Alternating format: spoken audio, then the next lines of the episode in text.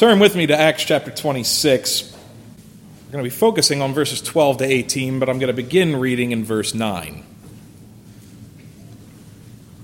I myself was convinced that I ought to do many things in opposing the name of Jesus of Nazareth, and I did so in Jerusalem. I not only locked up many of the saints in prison after receiving authority from the chief priests, but when they were put to death, I cast my vote against them. And I punished them often in all the synagogues and tried to make them blaspheme. And in raging fury against them, I persecuted them, even to foreign cities. In this connection, I journeyed to Damascus in the, in the, with the authority and commission of the chief priests. At midday, O king, I saw on the way a light from heaven, brighter than the sun, that shone around me and those who journeyed with me. And when we had all fallen to the ground, I heard a voice saying to me in the Hebrew language, Saul, Saul, why are you persecuting me? It is hard for you to kick against the goads. And I said, Who are you, Lord? And the Lord said, I am Jesus, whom you are persecuting. But rise and stand upon your feet, for I have appeared to you for this purpose, to appoint you as a servant and witness to the things in which you have seen me, and to those in which I will appear to you, delivering you from your people and from the Gentiles to whom I am sending you, to open their eyes so that they may turn from darkness to light and from the power of Satan to God, that they may receive forgiveness of sins and a place among those who are sanctified by faith in me. Let's pray that prayer we pray. Lord, may the words of my mouth and the meditations of our hearts be acceptable in your sight. O Lord, our strength and our Redeemer. Amen. One of my children this week was mocking people who are weirdly into the Lord of the Rings. None of my kids would directly mock the Lord of the Rings, you understand, because they're too cultured and they also know they would be disowned. However, some of them seem to have the impression that it's open season on Tolkien nerds. And I can admit that some nerds have it coming to them, like Trekkies, for instance. You know, like I don't really get them, I, I understand. But when they mock the, the losers who go so far as to teach themselves to speak Elvish, I take that kind of personally because that was me. As I have admitted on other occasions, I not only addressed letters to Georgia in Elvish runes and things and wrote her Elvish poetry, I also proposed to her in Elvish, so I defy anyone to out nerd me on that front. But the, the true Lord of the Rings nerd knows that you have to read the books and not just watch the movies, right? But he also knows that once you have the movies, you cannot settle for watching the theatrical release. You must buy the extended versions and watch those, and you have to also feel very strongly that the movies, if anything, should have been longer. And today, looking at today's story, Paul is going to tell his favorite and most famous story, the story of how Jesus met him on the Damascus Road, but this time he's going to give us the extended version. Because until now we've only had the theatrical release, and suddenly we realize actually Jesus said a, a good bit more than was originally recorded back in chapter 9. And it's interesting because Paul and Luke, as our narrator, didn't see fit to mention it before. Now, we all know that with The Lord of the Rings, the reason that there was uh, an extended version is that Peter Jackson was holding out to make even more money. But why does Paul wait uh, to add these details until now? Maybe that'll become more clear as we go through things, but I think it largely has to do with this new audience that he's speaking to. Last week, we, we began by looking at Paul's speech here before Festus and Agrippa and Bernice and all these city leaders in Caesarea. And we saw that in Paul's estimation, he's on trial for hope, right? Uh, hope is his crime, hope is why he's in trouble. And we observed that hope is offensive to people especially when they don't share our hope. But in fairness, and I, and I thought of this as reflecting on this, and, we were talking about it, David and I, over, over lunch this week. A hope that is ill founded, hope that has no basis in reality, is not only foolish, it can be dangerous. And when false hopes are dashed, it quickly leads to despair and, and bitterness, right? It's also true that unbridled optimism is not the same as gospel hope. They are not synonymous. Some people are in denial about life's challenges, and that's not very helpful. And so false hope is every bit as silly as the critics say. I used as an example last week Ray Didinger's prediction that the Eagles were going to win the Super Bowl back in 2018. And left unsaid is the fact that if the Eagles had in fact lost that game, I wouldn't have been able to use that example, right?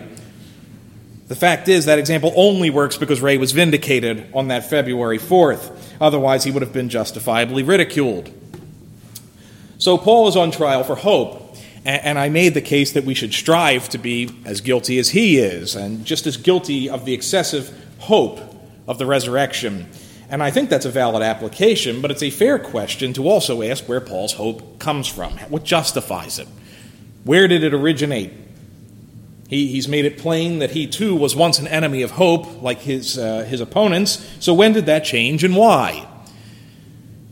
Because if this hope is only rooted in his own inherent optimism or his naivete, then he is, of all men, most to be pitied by his own admission, and how, as he writes elsewhere. If there's no source, no fount of this hope, then the hope is discredited, and his hope would be just as empty as Eagles fans this year, for instance. But Paul, his former antagonism towards this hope, it, it now works in his favor a little bit in the course of the argument. Paul, of all people, could never be accused of joining the church for his own advantage. There have been times in history you can read of where, where kings and even whole nations were converted and got baptized, right? Because it would seal some peace treaty or get them out of trouble or something, right? Uh, and, in some nations, you have uh, in history where they had a state church of some sort, and in the in the past, you would have had to be a baptized member of that church to get a decent burial or to get married or any of the other basic necessities of life. And that usually means you have high membership rates in countries like that, but also low rates of actual belief among your members. Paul's story is quite different. He has sacrificed all of his former commitments, his, his friendships, his, his social status, his good record and reputation. He gave it all up. And, he's had a lot of pain to show for it. So when he brings up this rec- his record as an enemy of the church, an enemy of hope, uh, someone who had committed his life to destroying the church and ultimately breaking its spirit, he does this to set up the contrast, to explain how it came to be that he is now sitting here, two years imprisoned, not because he changed his mind, but because his mind was changed for him.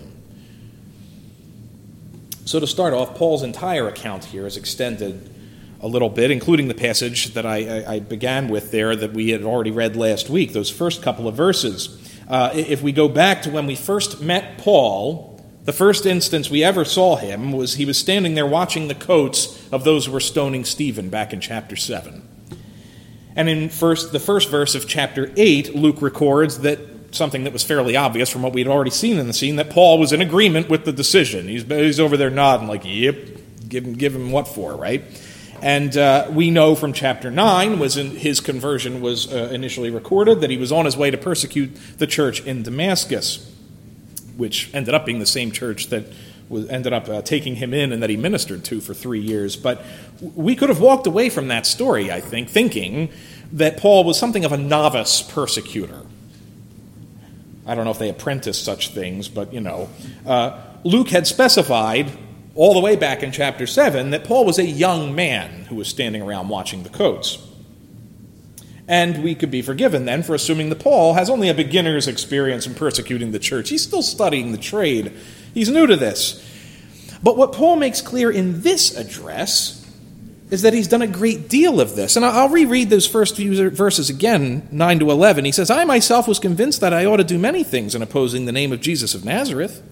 And I did so in Jerusalem. I not only locked up many of the saints in prison after receiving authority from the chief priests, but when they were put to death, I cast my vote against them. And I punished them often in all the synagogues and tried to make them blaspheme, and in raging fury against them, I persecuted them even to foreign cities. So he confesses to persecuting the church in Jerusalem, a fact that was not recorded earlier. It says that he, he locked up many of the saints saint being an interesting term to, to use in this room full of pagans. He's looking back now and seeing his victims and saying, These are saints, holy ones that I did this to. He says that as a junior member of the Sanhedrin, he was a reliable vote for a guilty verdict and for the death penalty for any Christian. He says he punished Christian sympathizers in all the synagogues. and that he did it often. And he confesses to trying to make them not only recant, but blaspheme. Don't just deny Jesus, say something nasty and blasphemous about him. So he went out of his way to destroy their souls and not just their bodies, and he even says he persecuted them to foreign cities, plural. In other words, Damascus is not his first rodeo. Paul is saying he's much worse than what Luke has been willing to record so far. He was a heartless son of a gun. I had a different phrase in there before Georgia made me edit things. But Paul was more wicked than we even remember. He's saying, I was just like these guys who've been attacking me, only I was worse. Paul's doing a very strange thing here. He's distancing himself from his opponents, but in the wrong direction. He even goes so far as to admit that he did things like attacking believers in foreign cities, which was almost certainly not legal to do under Roman law. So Paul is confessing to all kinds of real crimes that he committed in opposition to this hope. But that background has to be understood to appreciate the wonder of what happens next. It's kind of like knowing that Marley is dead at the beginning of a Christmas carol, right? It doesn't make sense. So now Paul surely has their attention because something had to have happened, obviously. They're all going to be asking the question well, what changed then? Where did this hope come from for you? Why are you on trial for the very thing you were trying to destroy? Well, Paul tries to explain. Verse 12, he says, In this connection, I journeyed to Damascus with the authority and commission of the chief priests. At midday, O king, I saw on the way a light from heaven brighter than the sun that shone around me and those who journeyed with me. And when we had all fallen to the ground, I heard a voice saying to me in the Hebrew language, Saul, Saul, why are you persecuting me? It is hard for you to kick against the goads. And I said, Who are you, Lord? And the Lord said, I am Jesus, whom you are persecuting. All right, we already know this story, right? We've heard this before. These guys don't know the story that Paul's talking to. Of course, they weren't there and they didn't read chapter 9 like we did, but we all know the story already. And it's actually, I think, the third time we've heard it. Because Paul told the same story from the steps of the barracks in Jerusalem back in chapter 22. And it's a great story. It's one of the most dramatic events, really, in Scripture. It's very familiar to all of us as Christians, I think. And it's so good we don't mind hearing it again. That's fine. And again, you have Paul that he's saying, I was traveling on a desert road. It's the Middle East, okay? It's hot, it's bright, it's midday, and he's telling you something outshone the sun all of a sudden. That's saying something. A midday desert sun is tough to outshine, and a voice from above starts speaking to him, and it turns out to be Jesus. And Jesus says, Saul, why are you persecuting me? Because Jesus identifies with his people in their suffering so when you pick on his church, you're picking a fight with him. It's a fascinating event. It was just as fascinating now as it was back in chapter 9. But again, we, we've seen this movie, we know these parts already. Except that Paul adds two little details in here, both of which are worth looking at just briefly. One is that he specifies Jesus spoke to him in the Hebrew language or Hebrew dialect. It was probably Aramaic, which is what Jews mostly spoke at that time. It's probably what Jesus spoke on earth. Now, he didn't emphasize that point when he told the story before. I'm not entirely sure why he includes it now. Um, what would that really mean to his Roman listeners to bring this up? I think it was significant, for instance, now when Paul was speaking to the Jews from the steps of the barracks in chapter 22, it said that he was speaking in the Hebrew dialect as well, and that was what silenced the crowd. But why is it significant that Jesus spoke to him in Aramaic on the road? I can only make a couple of guesses. I think partly it, demonstrates the historicity of the event to include even mundane details, but it also reminds his listeners, and especially Agrippa, that this whole thing started as a Jewish thing, it's a Jewish event. That the man in question, this man about whom this whole resurrection debate surrounds, that man in question, the Savior, is in fact a Jewish man. And that he speaks Aramaic just like all the other locals. This entire dispute started as an internal matter within Israel. It's a debate over the resurrection and Old Testament theology. And the answer to the big question, is this resurrection thing a real, true promise in the Hebrew Scriptures, received a pretty clear response for Paul that day. Because a Jewish guy who had very much died spoke to him and was very much alive. If he had spoken any other language, it also could have been anybody. A Roman could say, well, Paul maybe made a mistake. It was probably a Roman god of the pantheon. It could have been Zeus. But if the voice spoke Aramaic and with a slight Nazarene accent, that just might have been Jesus. It would be hard to confuse him with Zeus at this point. Paul also adds another small detail. But it's interesting largely because, look, this is Jesus' words. He says, Paul says that Jesus followed up the initial question, Why are you persecuting me? with a statement. He says, It is hard for you to kick against the goads. That's a strange little phrase to suddenly remember, but it's interesting. What does Jesus mean by that? Well, first you have to know what a goad is, I guess. Some translations will say it is hard for you to kick against the pricks Aside from being a funny word in our American context, that's probably the more literal Greek translation. Uh, it, it, really means it's a sharp point, is what it means, or even a bee sting. They would use the same word. But goad is also a valid translation, and it's a more accurate idea. A goad is a tool of animal husbandry. I'm no farmer. Reverend Green, you can correct me. Raise your hand if any problems come up, okay? Um, but it's basically a long, sharp stick that you use for making an animal go where it wouldn't want to go. You make it go where you want it to. It's kind of like spurs, only a lot longer, okay? Now, I don't know how much goads are used anymore. Is this a thing still? I don't know. What's that? Oh, battery charge. Oh, okay, well, that works too. Wonderful. Okay. You see goads elsewhere in Scripture. Back in Judges 3, one of my favorite judges, uh, uh, Shamgar, uh, everybody's favorite, right? He killed 600 Philistines with an ox goad. His whole story is condensed to one verse. It's wonderful. Um, when Alyssa was in 4 H, taking care of pigs, her pig, Pansy, short for pancetta,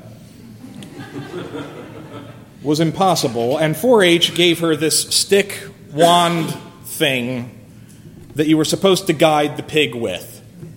It didn't work. Pigs are horrible animals, which is why we should just always eat them. Um, you could just about wear yourself out, and we did, whacking this stupid animal with the stick, trying to get it to do anything. What was the stick called, Liz? That was not. Okay. You know what was wrong with that stick? It needed a sharp point. This ridiculous thing had a blunt, rounded end with a plastic cover so you wouldn't hurt the animal or yourself. A sharp stick would have gotten better results, or an electric one, I guess, now that I know. In any event, uh, Jesus says Paul is kicking against the goads, which basically means Jesus has compared Paul to a stubborn barnyard animal. And I think the image is maybe more likely that of like a donkey or a mule. Uh, now, Pansy the pig was able to frustrate and even injure us on occasion because we, as her caretakers, uh, we didn't have a proper goad, and because she had her run of the pen, which meant that she could ram you, she could bite you, she could crush you against the walls or the fence. So that was more like a fair fight between us and Pansy, right? However, if I am riding on a donkey's back and I strike it with a goad, he may get angry and try to kick me. But how do you kick someone who's on your back or who's at the other end of a six foot pole? It's not possible. So, what does kicking get you? It's not just hard, it's like licking your elbow. It can't be done. Actually, the word here for, for hard, the way that, that it's worded here, it's actually a, the Greek word scleros. It's the same word we get sclerotic from, or sclerosis. It can mean hard, as in calcified inflexible, rigid. What it implies is that Paul was becoming more rigid and more calloused and more stubborn as he kicked.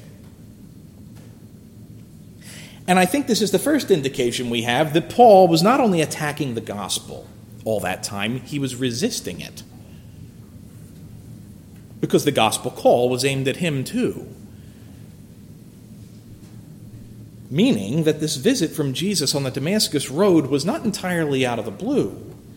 Jesus, by the Holy Spirit, has been goading Paul toward obedience to the gospel.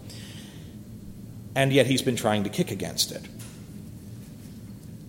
Now, you could perhaps argue that Jesus was saying something a little more to the effect of Paul, give up, you're surrounded, don't even try to kick, meaning it could be read as a warning to kick, not kick against the goads as of now. Don't put up a fight. Like the equivalent of the cop saying, let's do this the easy way, Paul, you know. And that would make sense if Paul's never properly heard the gospel yet. In a sense, that's clearly true. That's a fine way to read it. After all, when the cops ask you, ask a suspect if you're going to come easy, they're not giving him the option of not coming, right? They're implying you're coming anyway. The only difference is how much work you're going to make us do in the process. The end result is the same. And I don't think Paul has ever fully grasped the details of the gospel. Uh, he ended up learning that as he was tutored by Ananias and others. So I think seeing this phrase as, as Jesus simply telling Paul to come quietly, that's a fair and true enough reading of the passage. What I'm wondering is if maybe Jesus had been whispering to Paul before he had to shout at him that day. The question is whether Jesus is implying that Paul had heard the gospel call before now, in some sense. Is this the first time he's been invited to follow Christ and lay aside his hostility, or is it the end of a long struggle between Paul and the Holy Spirit? I think we get a hint of the answer in the next section. The next few verses are, are new territory. Paul or Luke, you know, has apparently been saving this punch for now, as it were. These are Jesus' words, and yet they were not recorded earlier in the original event or in Paul's retelling in chapter 22. In both cases, it simply says Jesus told Paul, you know, get up and go to Damascus, and then I'll tell you what to do next. But now we get the extended version, right? Look at what our Lord says in verses 16 to 18. But rise and stand upon your feet, for I have appeared to you for this purpose, to appoint you as a servant and witness to the things in which you have seen me, and to those in which I will appear to you, delivering you from your people and from the Gentiles to whom I am sending you, to open their eyes, so that they may turn from darkness to light, and from the power of Satan to God that they may receive forgiveness of sins and a place among those who are sanctified by faith in me. The main difference in this version of the story is that in this version, Jesus gives his reasons for saving Paul. Brothers and sisters, I wonder have you ever wondered why God saved you? What he was thinking? I mean, I know the proper theological answers and what they would be. I know that he does all things for his own glory. I know that he does it because he, he loved us, yes. And we can't really find much better reasons than that, I suppose. I, we know it wasn't because of how awesome we are, right? Or because we already loved him just so much that he couldn't help but want to love us back. You know, this is not how any of this worked, right? No, salvation is motivated by his love, which no one can fathom, no one deserves, and his glory, which surpasses any understanding. And that's enough to know. I sometimes ask Georgia why she loves me, and she likes to say, Because you're mine. That's cute. And it tickles me, and it seems kind of like a circular answer, but even a circular answer like that is good enough. The important point is that she loves me, not why. But God's love and God's glory, that's really broad, not to say esoteric or, or, or, sort of vague sounding answers.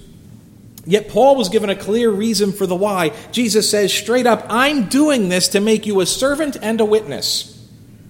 That is why I have showed up on the Damascus road. And that answer applies to all of us, to you and to me, because yes, we were saved by God's glory, you know, for God's glory and because He loved us, but we're saved with the intent that we will become servant witnesses. Being saved means we are now on a mission, we have a job.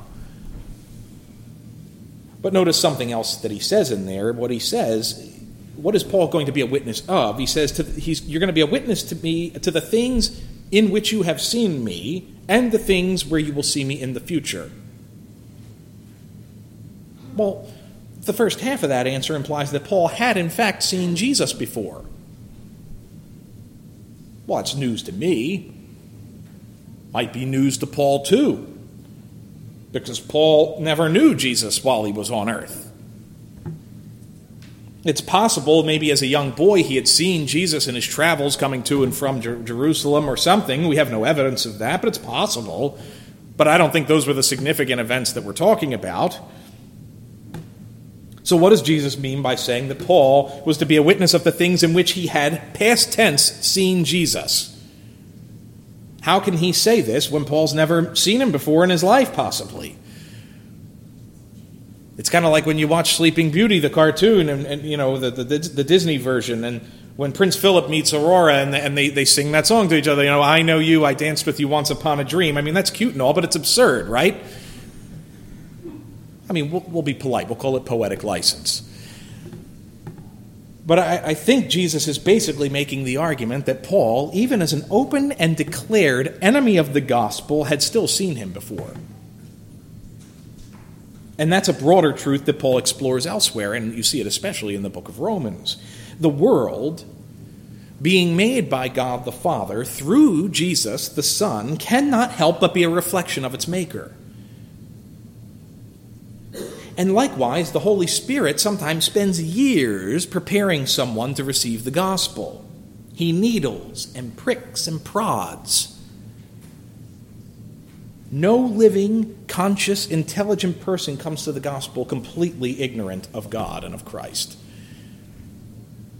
Every unbeliever has seen Jesus, even if they didn't realize it, because they're surrounded.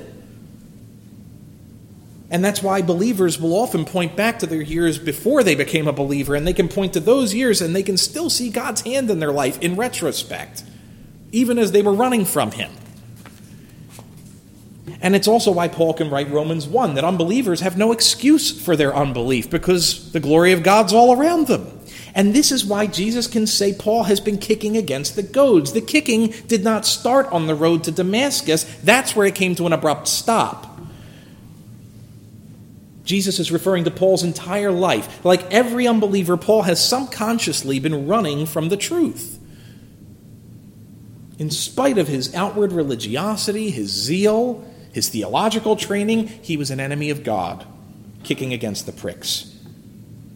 Everything around him reflected God's glory and the hope of the gospel. The Old Testament, which he was supposed to be an expert in, testifies to it. Even nature points to the resurrection. That's why Jesus commonly used agricultural imagery from everyday life to explain it.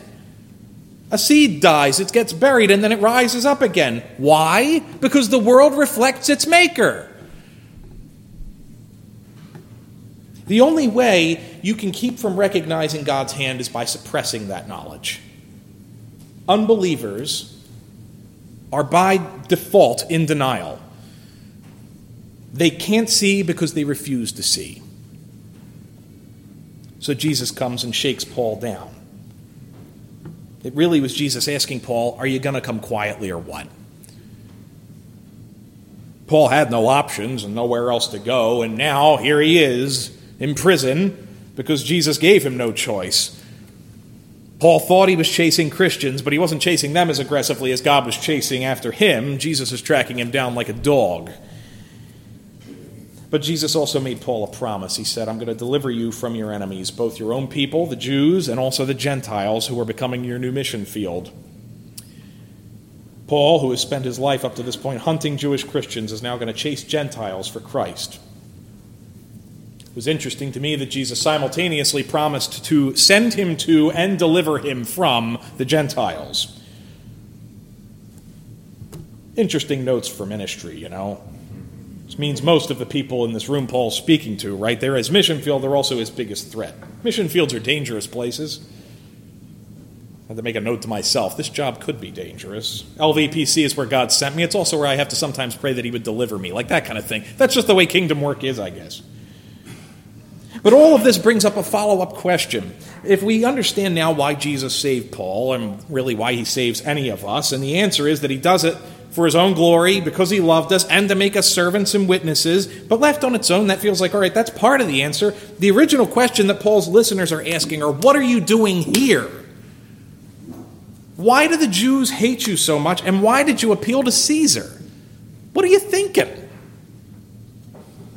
All right, you've explained why you're no longer an enemy of this gospel of hope. All right. So, what's your point? Why are you here? He says, Well, because Jesus turned me around to make me a witness.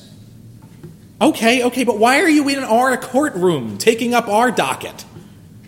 Paul says, Look, I'm trying to explain it. I'm here because Jesus sent me to you. Now, Festus at this point could be forgiven if he interjected at this point to say, Huh? Sent? Like, wait a minute. We went and picked you up. I don't know if you remember what happened at the time. I, we do have records here, right? Uh, I'm pretty sure you're here because the Jews attacked you and we rescued or arrested you, depending on your perspective, right? You've been here and eating and living on our dime for two years. Pretty sure Jesus had nothing to do with that. We went and picked you up. Yet Paul is sitting here insisting that he is in a Roman prison because Rome's my mission field. Jesus sent me to rescue you. And Festus and Agrippa have to be wondering what is this guy getting at here? The prisoner's standing here. He's on his way to Nero, basically headed for the gallows. Because again, they know Nero better than Paul does. And he's like, I was sent to help you guys. It's kind of like Clarence and It's a Wonderful Life, right? He jumps into the river. He's like, I jumped in to save you, George. It's just like, I mean, it's comically ridiculous. What does Paul have to offer? Only the message of freedom that Jesus sent him with. Look again at verse 18. What did he come to do? He says, To open their eyes so that they may turn from darkness to light and from the power of Satan to God, that they may receive forgiveness of sins and a place among those who are sanctified by faith in me. So Paul says he's here to open their eyes, to open the eyes of these Gentiles. Festus, Agrippa, Bernice, all these business leaders and civic leaders. He's come to turn them from darkness to light and from the power of Satan to the living God. Paul's implying that they're all blind. He's here to open their eyes. He's saying by default, you guys are enemies of hope. You don't realize it, but you are. Paul does not accept the idea of neutrality in spiritual matters. There are no honest skeptics. There is no Switzerland in spiritual warfare. You either have faith in Christ or you don't. There's only two camps. He's saying, Festus, look, you may be a decent man and a decent governor. Agrippa, you may be an earnest religious seeker. All of you consider yourselves honorable men and women. But if you're not under God's protection, then you're under the power of Satan. And that's why I'm here. I'm here to help you guys and set you free really bizarre argument to make for a prisoner. He's really turning the tables. I'm here because Jesus sent me to turn you away from a life of darkness so that your sins would be forgiven and so that by faith you would be sanctified. You guys are my mission. That's why I'm here. By the way, I think it's cool how it's worded there. Uh, we tend to think of justification as coming by faith, while sanctification comes at least partly by our own efforts. And yet Jesus says explicitly here, like, look, dude, even sanctification comes by faith in me. Every facet of salvation begins and ends in Christ and in his finished work. A blind man can't heal himself. Darkness can't create light. So Paul is here to show them a way out. The prisoner has an escape plan for you. And you know what else is amazing about this passage is that Paul never even mentions his own physical blindness from that event such a memorable part of what happened on the Damascus Road. Jesus outshines the sun and practically burns Paul's eyes out, and yet Paul doesn't see fit to mention it here. Why is that? I think it's because his physical blindness is actually less striking in retrospect than his willful spiritual blindness before that day, the blindness that came from kicking against the goads.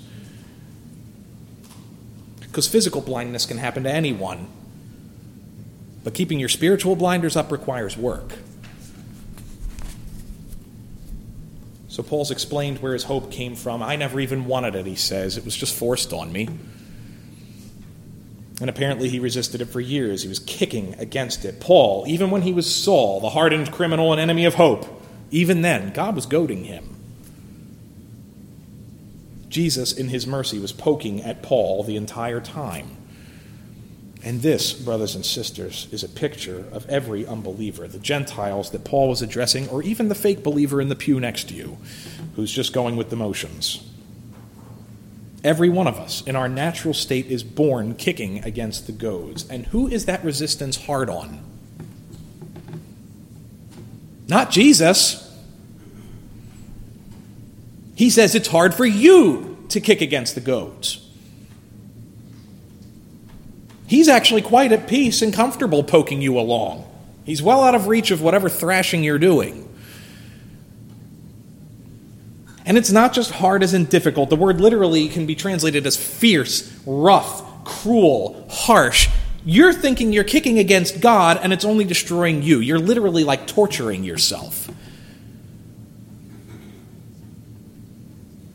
There's a new movie coming out that's a better illustration of all this than Lord of the Rings, I guess. I saw an ad for it uh, about C.S. Lewis's life called The Most Reluctant Convert. I'm going to try and see it when it gets out. But it's titled that way because that's how he described himself. He was a man who knew what it was like to kick against the goads and to eventually be cornered. And I think many unbelievers and many professing believers are good at throwing such massive tam- temper tantrums. And that's where Paul was. Paul was truly a reluctant convert. He was more blinded by rage and fury than he was by God's glory. But he only made it hard for himself. His kicking was the cause of his own suffering. So,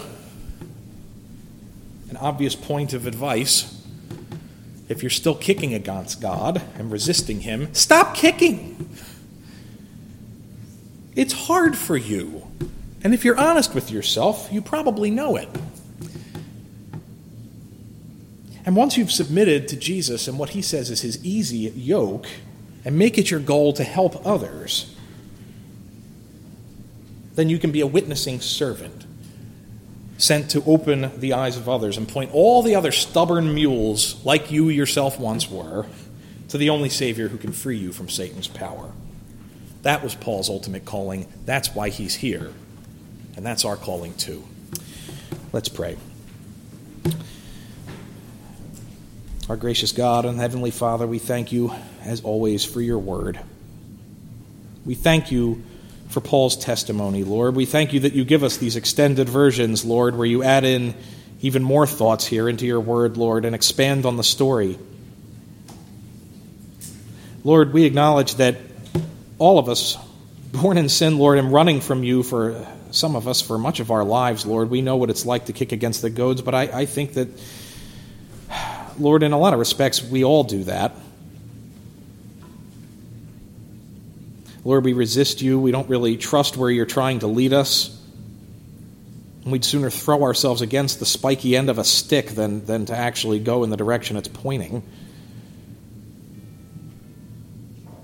Lord, we are all stubborn as mules sometimes. I know I am.